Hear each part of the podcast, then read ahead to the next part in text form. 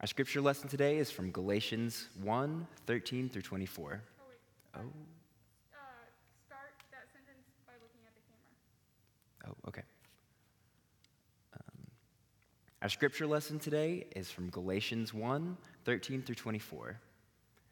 You have heard, no doubt, of my earlier life in Judaism. I was violently persecuting the church of God and was trying to destroy it. I advanced in Judaism before. Oh, gosh. Okay, okay, okay. From the top. Here we go, here we go. Try not to smile. Okay. Our scripture lesson today is from Galatians 1 13 through 24. You have heard, no doubt, of my earlier life in Judaism. I was violently persecuting the church of God and was trying to destroy it. I advanced in Judaism beyond many among my people of the same age, for I was far more zealous for the traditions of my ancestors. But when God, who had set me apart before I was born and called me through his grace, was pleased to reveal his Son to me, so that I might proclaim him among the Gentiles, I did not confer with any human being, nor did I go up to Jerusalem to those who were already apostles before me, but I went away at once into Arabia, and afterwards I returned to Damascus. Then, after three years, I did go up to Jerusalem to visit Cephas and stayed with him 15 days. But I did not see any other apostle except James, the Lord's brother. In what I am writing to you before God, I do not lie. Then I went into the regions of Syria and Cilicia, and I was still unknown by sight to the churches of Judea that are in Christ.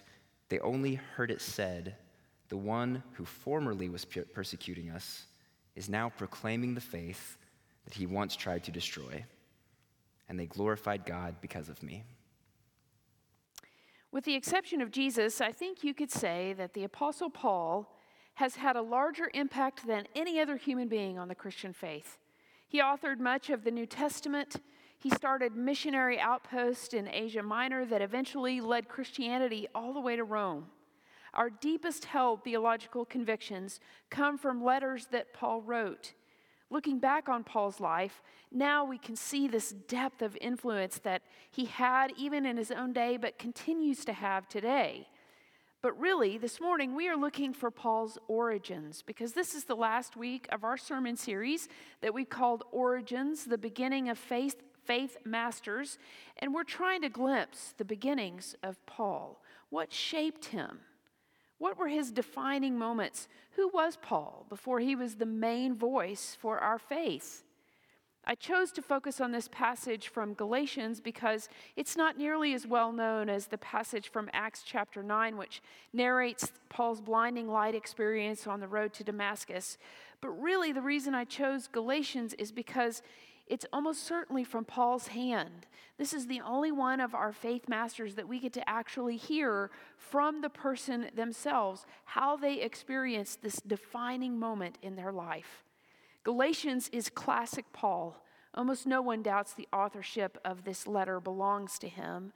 Galatians is actually a short read and it's a holiday weekend. I would encourage you to take a few minutes uh, this weekend sometime and read through all six chapters in one sitting so you can really get a flavor for Paul's voice. If you start at the beginning of Galatians, it doesn't take long to get a sense that Paul is a bit of a hothead. Uh, by verse 6 of the first chapter, he is already rebuking his followers. He's sort of given them a good talking to. That's what my grandmother would say. And we started at verse 13, and by that point, Paul is obviously uh, trying to justify himself, to convince his readers that he has the authority to instruct them in the way of following Jesus. We get the feeling that he's arguing with an invisible uh, uh, enemy here, that there, there are other people that are arguing against Paul, and he has to make the case that he has the credibility to instruct these early Christians in the way of following after Jesus. So it is strange that in this letter, so early, he would actually admit his mistake. He tells us that he was one of the chief persecutors of the early Christian community. There has to be something there, sort of a nugget, that will illuminate the rest of Paul's story for us. Paul's origins, which is narrated mostly in Philippians chapter 3, really would be better thought of as a pedigree. What we find out in Philippians is that Paul was born a Hebrew, he belonged to the tribe of Benjamin, and he was circumcised on the eighth day. What you need to know is that Paul was born a Jew, and his family was uh, strong on those traditions and raised him in that uh, way of faith. He uses the same term in Philippians that he uses in Galatians. He tells us that he was zealous for God, zealous for God. He grew up studying the Torah, the instructions for following after God. He was raised a Pharisee, which meant he was raised to keep the rules better than anyone else, Paul will tell you. And if being right could justify you before God, Paul's going to tell us in several places in his letters that he would have been the first in line. But there is that pesky little word, friends, but. He tells us in verse 15 But when God, who had set me apart before I was born and called me through his grace, was pleased to reveal his Son to me so that I might proclaim him among the Gentiles. Paul is telling us there that getting it right is not what makes Paul credible. One of my favorite books is Reggie McNeal's A Work of the Heart Understanding How God Shapes Spiritual Leaders. In his look at Paul's life, he names all the reasons that Paul checked the boxes. Paul was a, a box checker in his early life. You could say that he was the one who strived to be at the front of the line, at the top of the class. Paul wanted to be the valedictorian.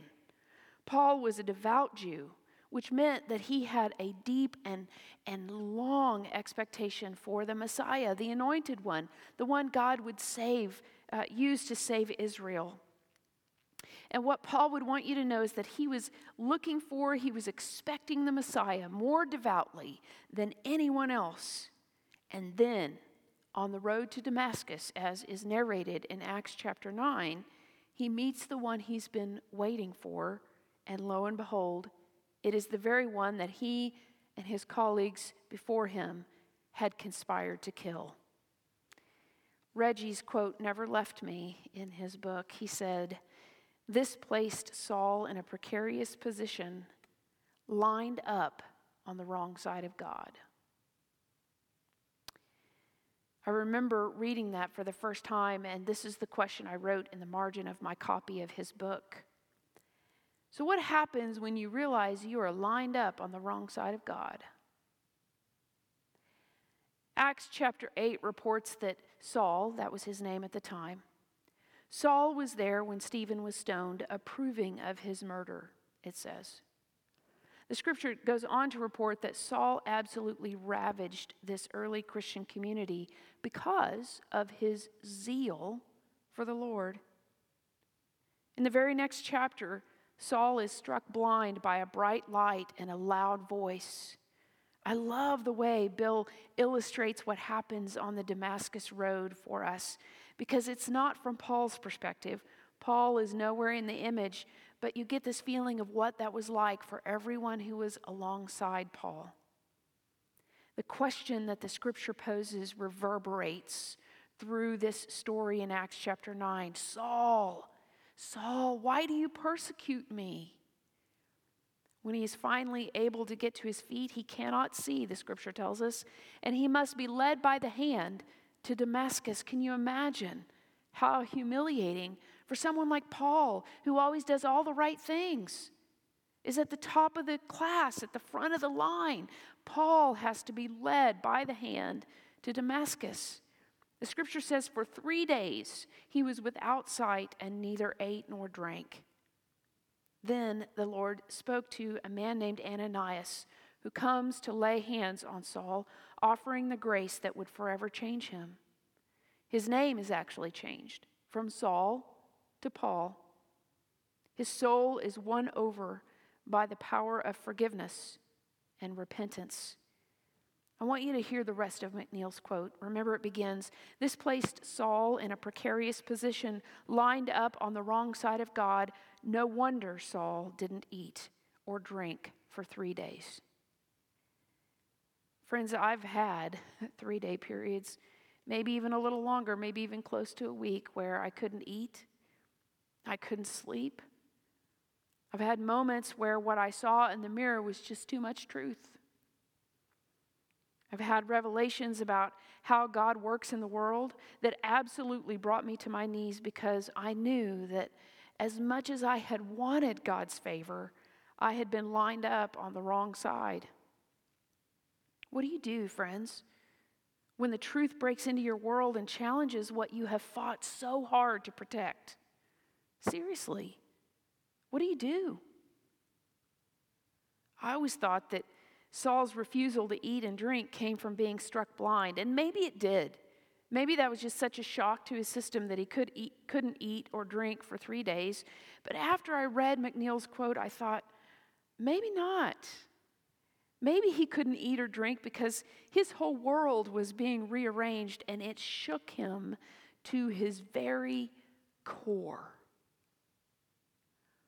In those seasons of my life, I've been grateful for the people that God sends, like Ananias, people who can restore my sight, not to the way I used to see, but to the way that I must see now in order to repent from my mistakes. Isn't it interesting that one of the biggest marks of credibility for Paul is that he used to be a persecutor of Jesus followers? By the uh, end of the text that Wyatt read for us, what we learn is that Paul goes to Jerusalem three years after his conversion, and it's the depth of his change. He doesn't even meet with the people. It's just because they've, they've heard about how deeply he had been changed, and that's what convinced the other followers that he was legit. In other words, God used even Paul's mistake. So I wonder where the encounter with today's text from Galatians leaves you. It leaves me in an uncomfortable place. It leaves me with the wariness I feel when I insist that I'm right. When I go back over all the stories I know so well and I use them as evidence that we shouldn't change, we shouldn't give in. The text leaves me convicted, admonishing me to make room that maybe, just maybe, God could do something new. The text reminds me that people still line up on the wrong side of God, fully intending and believing that they are right.